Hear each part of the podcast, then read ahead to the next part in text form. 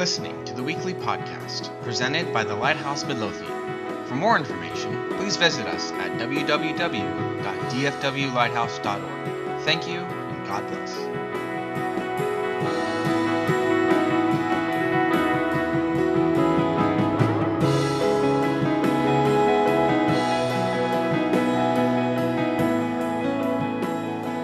Honestly, I, think we could just go home after that. I mean, what else, is, what else does the Lord need to say to us?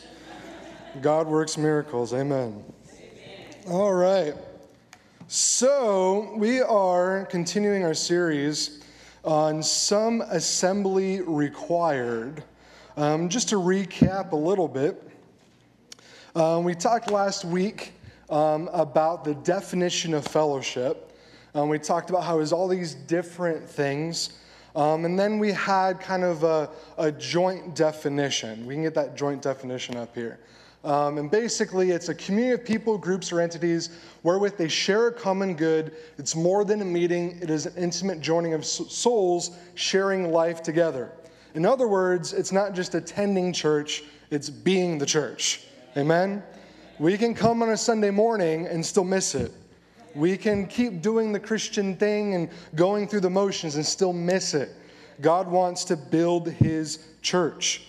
All right, then we talked about the three fellowships of God. We talked about his word, how he speaks. Um, we talked about how his spirit breathes life into that word, and then how we need to join together in the assembly or fellowship so that we can stay in the truth of God. And it's cyclical because once we get into that assembly, once we get into that fellowship, it brings us back into the Word. So it's just this continuous cycle of growth of which we're, we're joining together with God.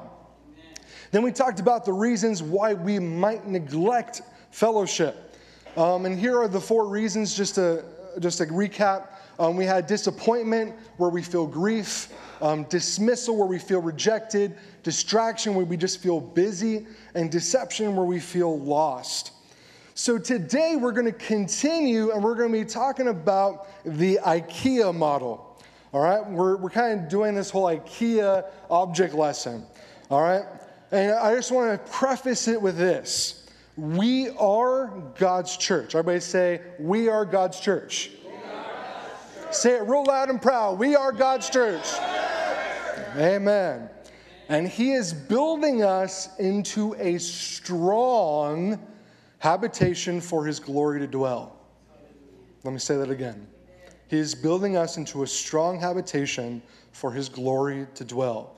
And the schemes of hell shall not prevail against it. So, I, I, last week I brought this box and it was in shambles because we were talking about just having you know the different pieces and today, basically, we're going to be talking about IKEA as an acronym. All right? So, all the different letters of IKEA are going to um, basically represent different things. I is for inclusion, K is for kindness, E is for encouragement, and then the A is for accountability. We're going to go into details about why these things are important pieces to build the strong habitation for God's glory to dwell in. Because when we have these pieces, it is a strong, strong thing for God to literally be involved in, literally put himself into. And when we don't have these pieces, we're kind of like a three-legged dog just hopping around, and we're like, "Oh, poor, poor child, bless his heart," you know. You know. So let's get right into it. Inclusion. All right? So this, um, we're going to have a focus verse for each of these.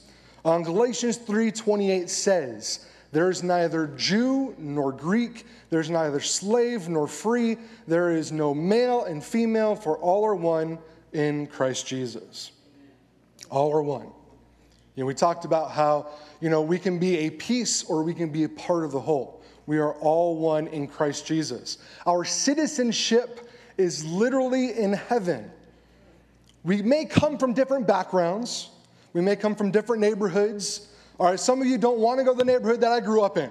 All right, you Texas people, I grew up in like inner city, Southern California. So you come to my neighborhood, you'd be like, yeah, I ain't, I ain't staying here.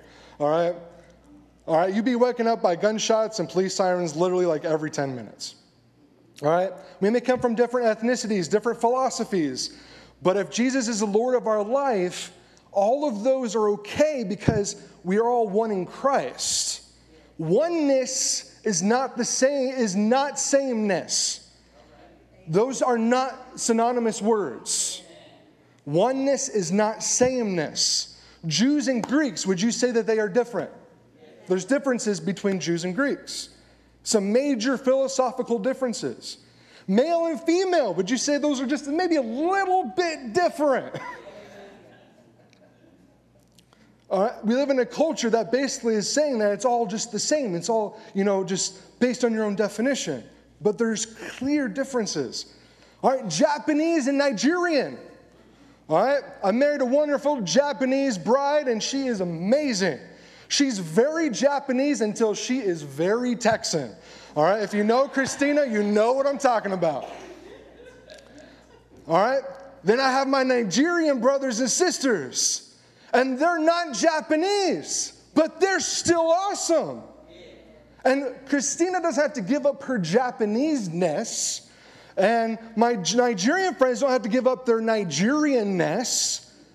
All right? We're all one in Christ. Inner city folk and rural folk. Or we may not understand each other a whole lot. I may not understand, you know, country music and barn raising. I don't understand that kind of stuff, but I, I respect those of you that do. Awesome. All right, there's differences between the young and the young at heart. All right? And our culture wants to divide that.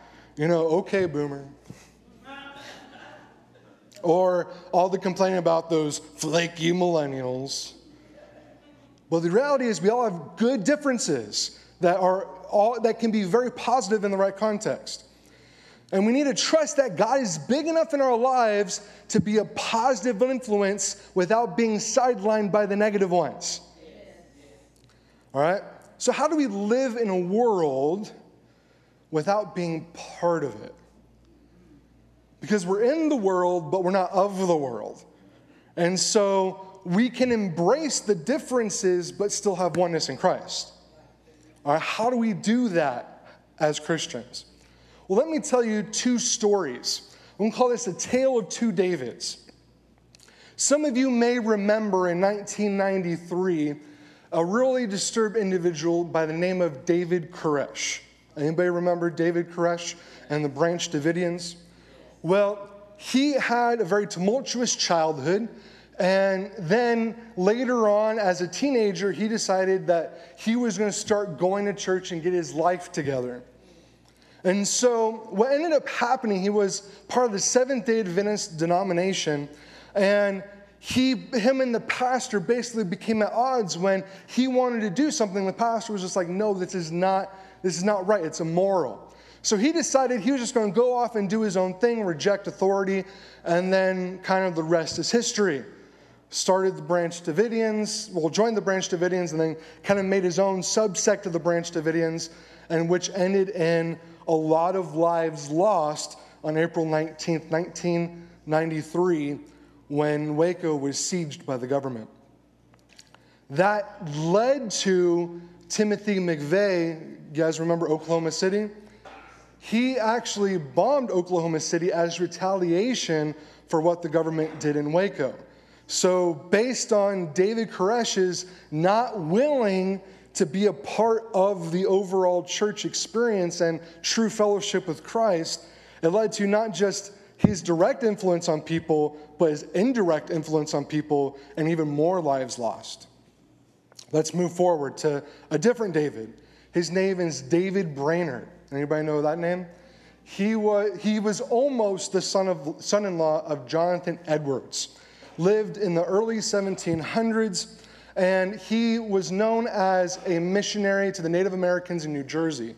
Um, they call them the Delaware Indians, but, but they were in New Jersey. And he was a very sick person from the time that he was a young adult.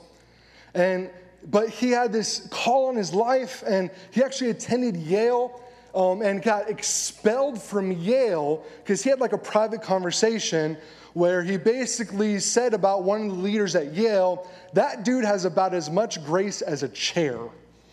And so, because of that private conversation, the leader of, the, of Yale, he basically got um, involved in this. And then he's just like, Well, if you don't publicly confess and repent, we're going to expel you. And he's just like, I'm not going to take back what I said because it's true, you have a grace of a chair. So um, he ended up getting expelled from the school and basically full time became completely committed to sharing the gospel with the Native Americans. And the interesting thing about David Brainerd was he struggled with severe sickness. Right? He died at the age of 29 with tuberculosis and struggled with that sickness for 10 years. But he said, I don't care if I'm sick, I'm going to do the will of God. All right? He was a young man who recently got expelled from college. He didn't sit back and say, Poor me, poor me, poor me. He said, I'm still going to do the will of God. He was tired. Most of the Native Americans, they rejected his message outright. And despite their insistence on not accepting the gospel, he says, I am still going to do the will of God.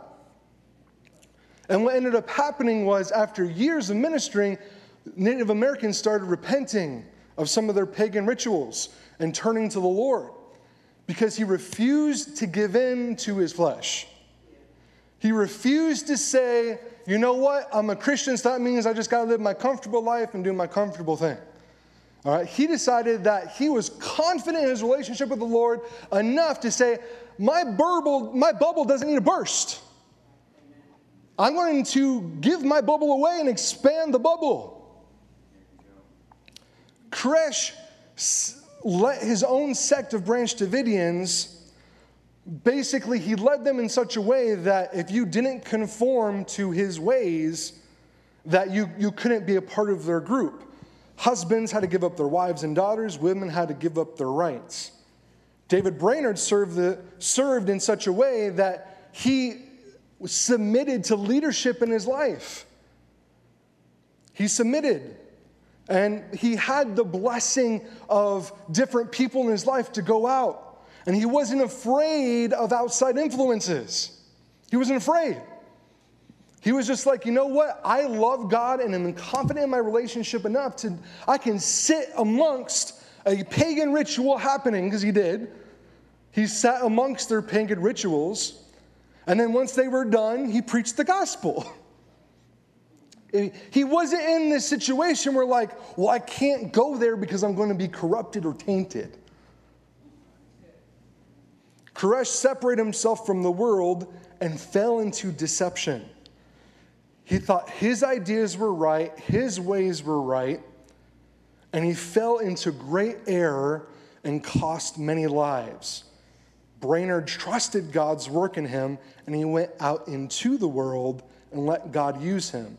He was not afraid, and at the same time, he allowed God's life to move through him he let people challenge him to help him grow, and many lives were saved. The, there's two opposing philosophies here. And it even happens in the church. And I admit these are extreme examples. You have on one end where you have a guy that started going to church and, and fell into error because he refused to listen to anybody. Let me just say if you're in a place where you refuse to let people speak into your life, you're in a bad place. You are in a bad place. All right, Brainerd decided, you know what, I don't have to be afraid of outside influences. And so he went out and he burst the Native Americans' bubble with the truth of the gospel. What if Brainerd was afraid of the Native Americans polluting his faith? What if he was afraid? What if you, let's put it in modern context. What if he was afraid of going to Deep Ellum? What if he was just afraid? He was just like, you know what? Those people are the weirdos. Those people do weird stuff. All right? Who knows what would have happened? What if he quietly condemned them with his self righteousness and let them die in their sins? Ouch. I was thinking about that this, the other day. I was just like, man, how many times have I n- not done something the Lord asked me to because I was just like, oh, well, they're like doing their own thing. I'm just going to do my own thing. And you know, I really just don't care what happens to them. What if he gave up the first time they rejected him? All right? If if he let me put this to you in the in context of marriage. Raise your hand if you're married in here. All right? Me put this in, your, in context you'll understand. All right? Has there ever been a time where your spouse has done something that rejected you? You don't have to raise your hand.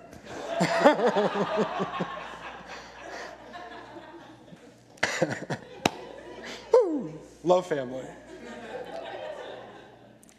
Well, the thing, the thing about that is, though, when you're married, you realize that you're in a covenant, and so you, you tolerate a lot more because you're like, this is what God has put together. Unless it's under extreme circumstances, I'm going to learn to forgive them and try to move forward.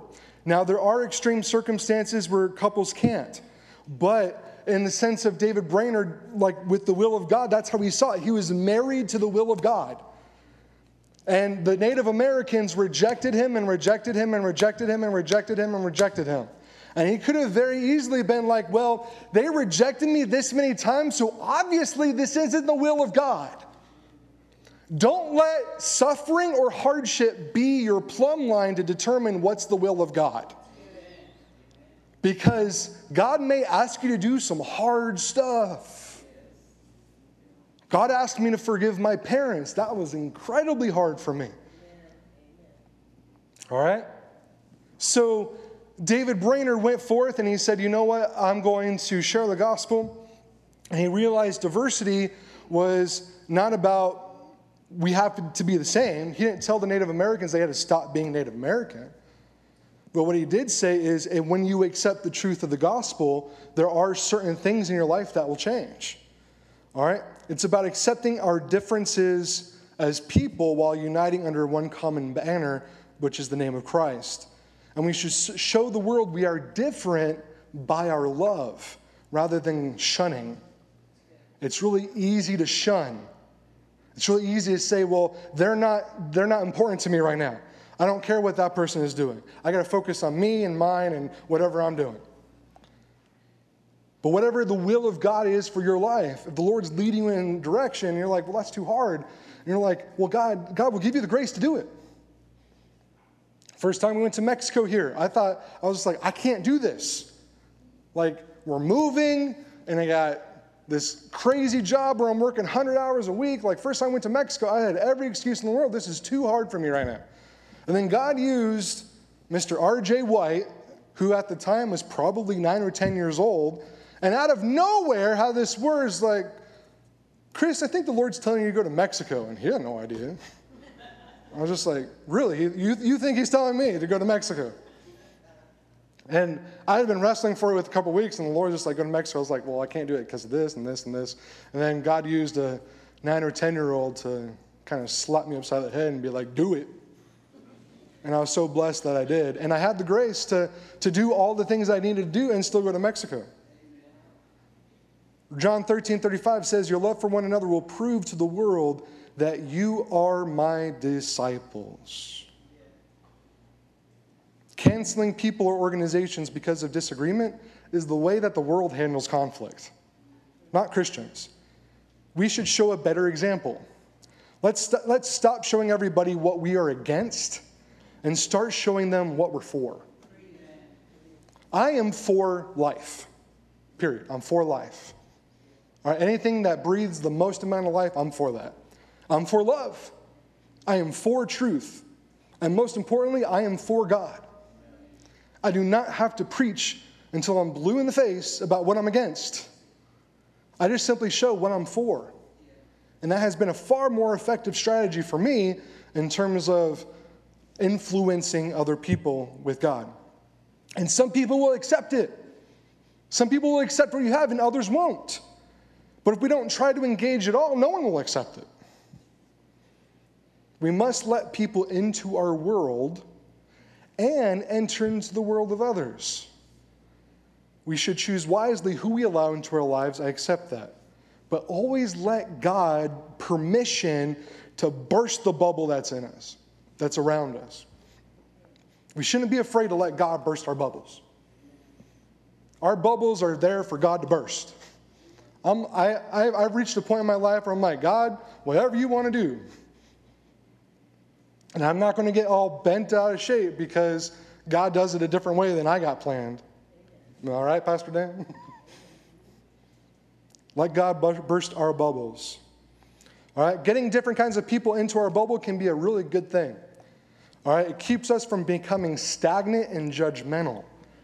We are in danger of forming a belief system outside of Christ when we do not let opposing viewpoints challenge our faith.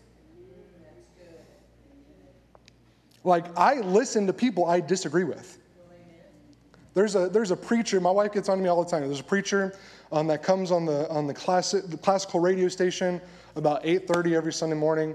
And most things I disagree with, disagree with what the guy is saying. She's like, why do you always listen to him? I was like, because I want to know how to have an answer whenever I meet this guy. I want to know how to love them. Parents, our goal is not to protect our kids from all the evils of the world. Let me just say that. Our goal as parents is to prepare our children to live in the world.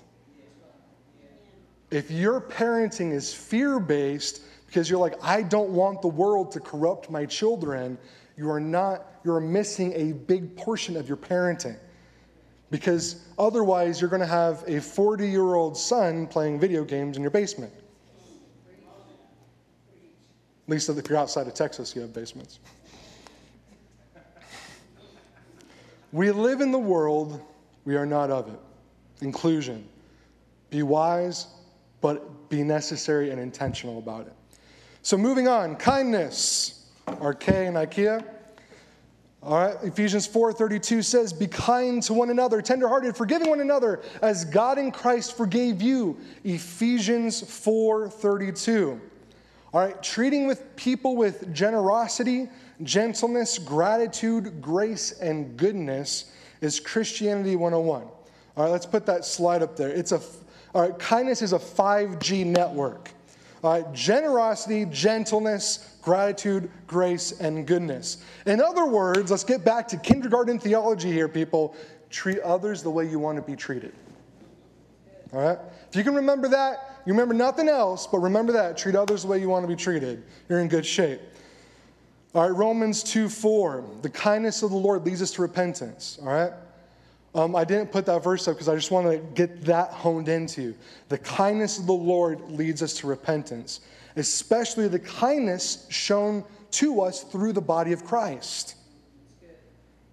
So, generosity, give willingly of your time, of your talents, of your treasures. All right, I, became, I used to be very stingy because I was afraid of like not having enough. And so I was just like very stingy with my time, very stingy with my resources. And then, and then I had this like epiphany moment at some point where I was just like, you know what? God is always going to give, so I'm going to learn to give, and I've always been blessed by it. I don't give to be blessed, but it's just this reciprocation that happens where the Lord's just like, great, I can trust you with this, and you get to do, you did what, what I wanted you to do, now I can give you more. All right, be gentle. You never know what the person is going through who you're dealing with. You never know. And so you may be in a situation where someone may be acting irrationally over a really small thing, but you may not know the background of what led to that point. All right, they may be dealing with really stressful things at home, really stressful things at work, and that little small thing was just a tipping point. So be gentle as much as you can. I promise you, being gentle is not a bad thing. All right?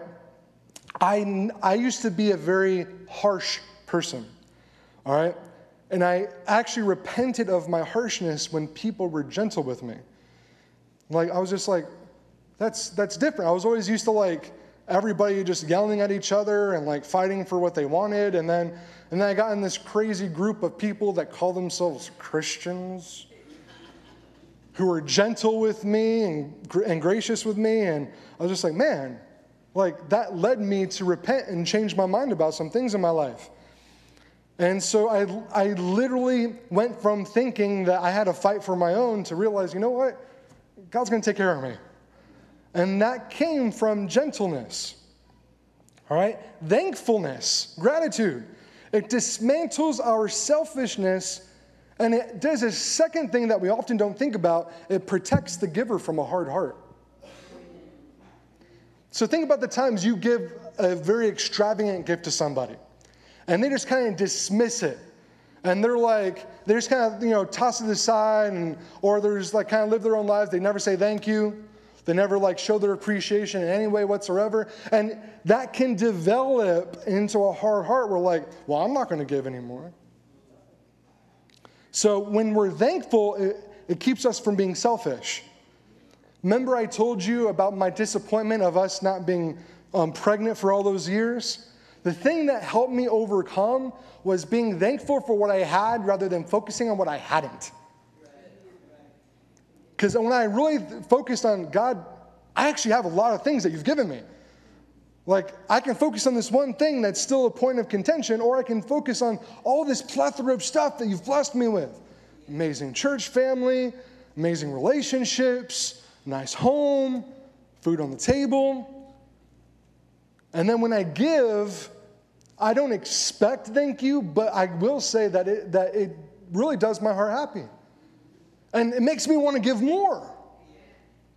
Like, I, I, I tell um, some of the people who are under me, it's like, you know, I'm going to keep giving because that's just my, my personality now.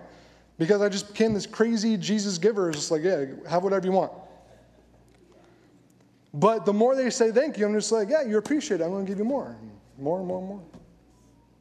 Goodness. All right? The this is a little bit hard to define in terms of the Greek because it has many different definitions. But the one that I found that's most closely related to the fruit of the Spirit of goodness is having an excellent character. It's honesty, honor, and humility. When we put those into our lives, into our practices of growing the church, what happens is like our interpersonal relationships actually thrive if I am a person who is honest, then I become trustworthy and it builds a better relationship. If I'm showing honor to somebody, it's going to put a better relationship. All right, if I dishonored Mr. Tony over here, all right, he wouldn't be keen on being a close friend of mine. So I want to keep honoring him and showing him that I care about him. And humility and saying, you know what? I know this is this is hard to say sometimes, but I might be wrong. If you can accept that there is a, at least a minute possibility that you may be wrong about your opinion, and you don't have to have the need to be right all the time, it develops much better relationships. Much better relationships. Like I'm showing kindness when I choose not to gossip. When I start gossiping about people, I'm being unkind. Some people be like, hey, Chris, I'm going to tell you a secret, but don't tell anybody. I'm just like, why would I tell anybody? like, it's not my story to tell. Let people tell their own stories. At CR, there's a very strict confidentiality policy, and I love that.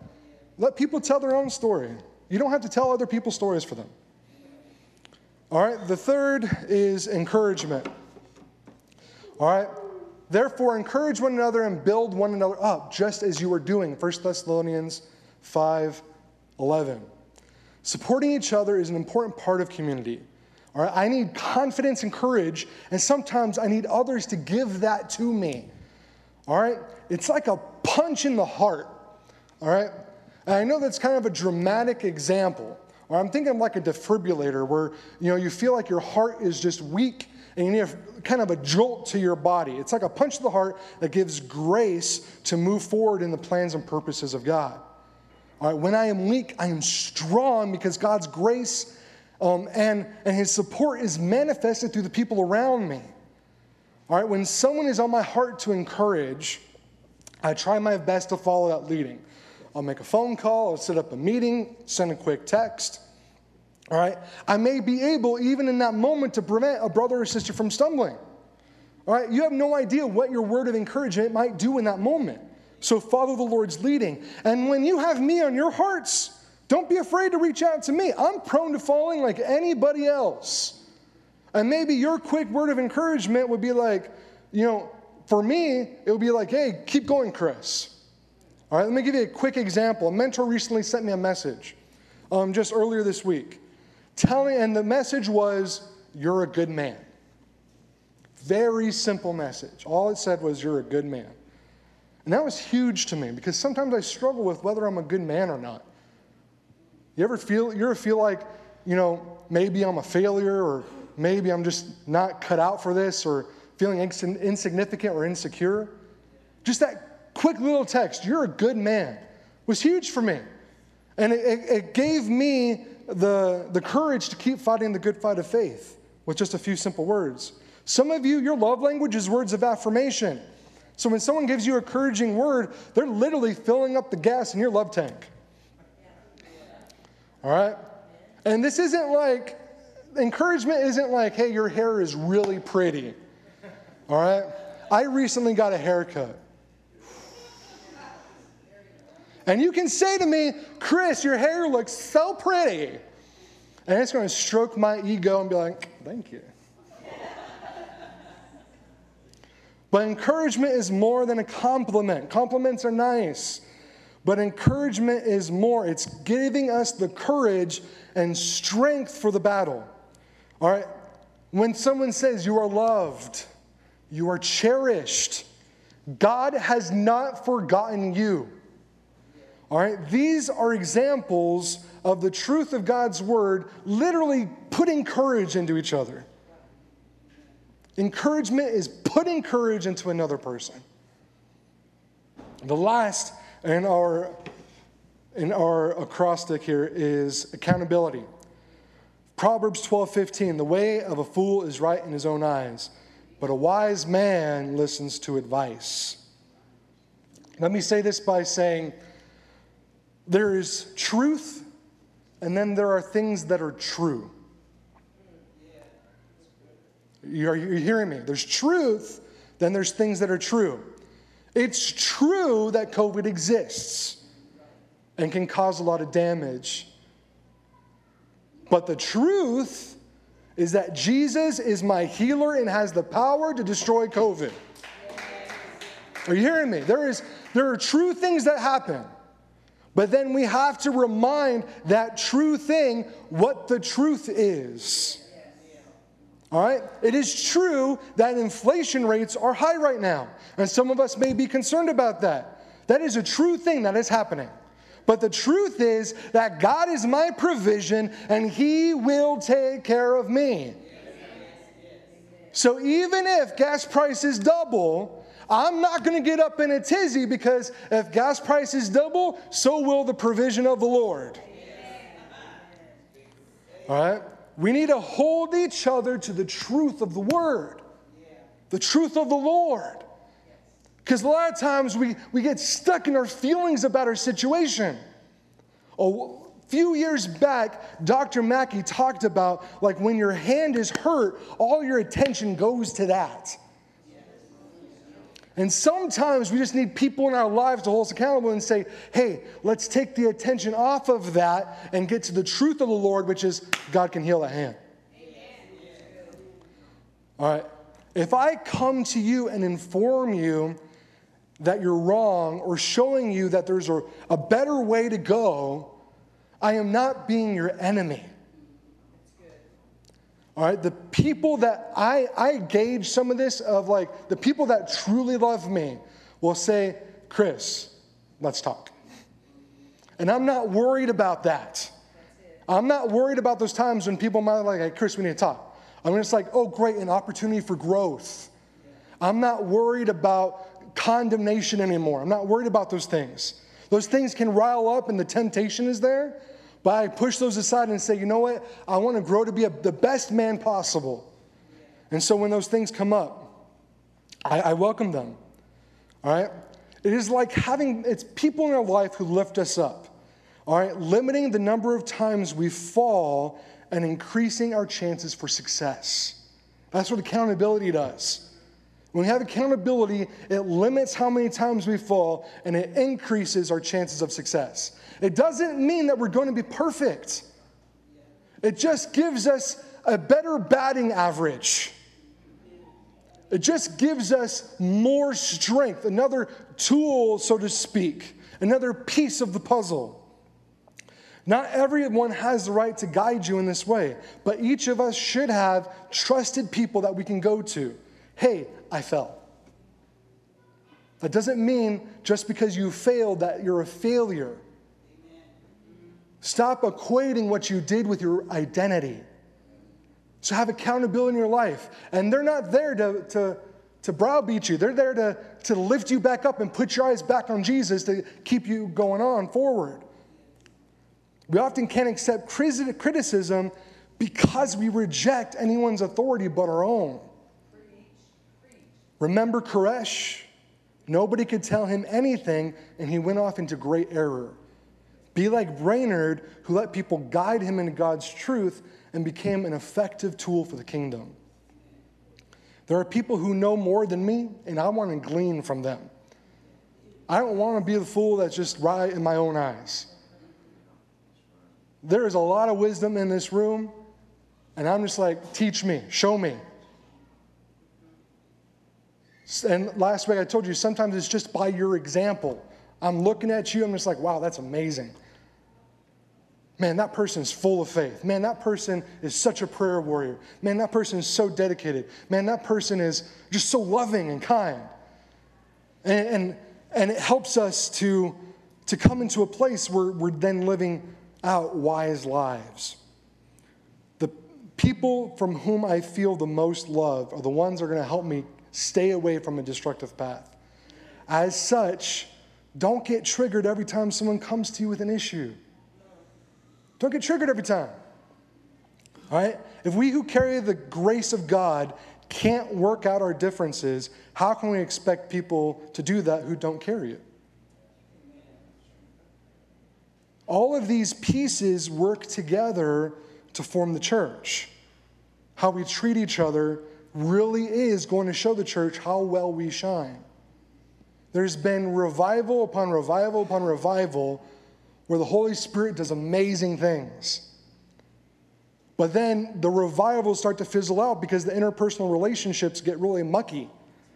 And they didn't learn to steward what God was doing and live it out amongst the community. So, my prayer as we learn to be the church, that when the glory of God comes, that it can stay with us rather than just visit us and leave. I'm tired of an event. I'm tired of God just visiting me. I want the fullness of God in my life every single day. I don't know about you, but I am tired of just, you know, going to a church conference. All right? I want to be the church every day. When we treat each other with this IKEA method, we are assembling into a functional, useful, bright church that unleashes the blessings of God to the world. When we do this, we don't have to be afraid of going to Oak Lawn or Deep Ellum.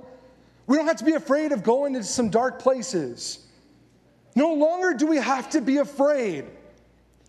Let me just tell you right now if fear is your thing that's drawing you back from doing the will of the Lord, I declare in Jesus' name no more fear. No more fear. And I'm saying that to myself. Just right now, just raise your hand, declare that, and say, No more fear. No more fear. No more fear. Worship team, you can come forward.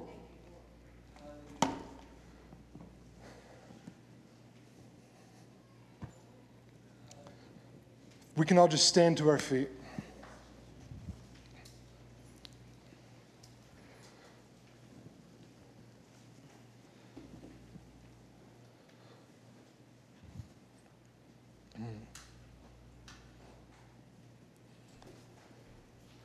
I believe that the Word of God, it does two things. It convicts us and it encourages us all the time. It convicts us and encourages us. And it's always for the sake of growth. So, Father God, in this place, I pray, help us grow. Help us grow, God, into your image, Lord. Jesus, you gave us the perfect example of what it meant to include people. You went out to the, to the sinners, to the people that the, all of society rejected, and you weren't afraid. You weren't afraid of, of them corrupting you. You wanted your holiness to influence them. Help us to grow so that we can have that confidence. So we're not so worried about being tainted, but Lord, that we can be rest assured that your Holy Spirit is with us. Jesus, you had the best example of being kind, of encouraging, of holding the disciples accountable. Lord, show us what it's like to be like you and give us the grace to live it out, God. Lord, we are your church. We are your bride, and help us to shine like never before, Lord, in this dark hour. Where the darkness is greater, the light is even greater. Give us your grace. And where we feel weak in certain areas, help us, Lord. Lord, when we are weak, you are strong.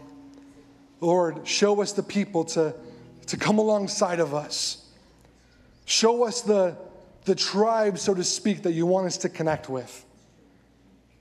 Help us to assemble, not just to assemble, but assemble together, weaving like a tapestry joining our souls to one another. Lord, we thank you for what you're doing in our hearts. And we declare, do more, do more.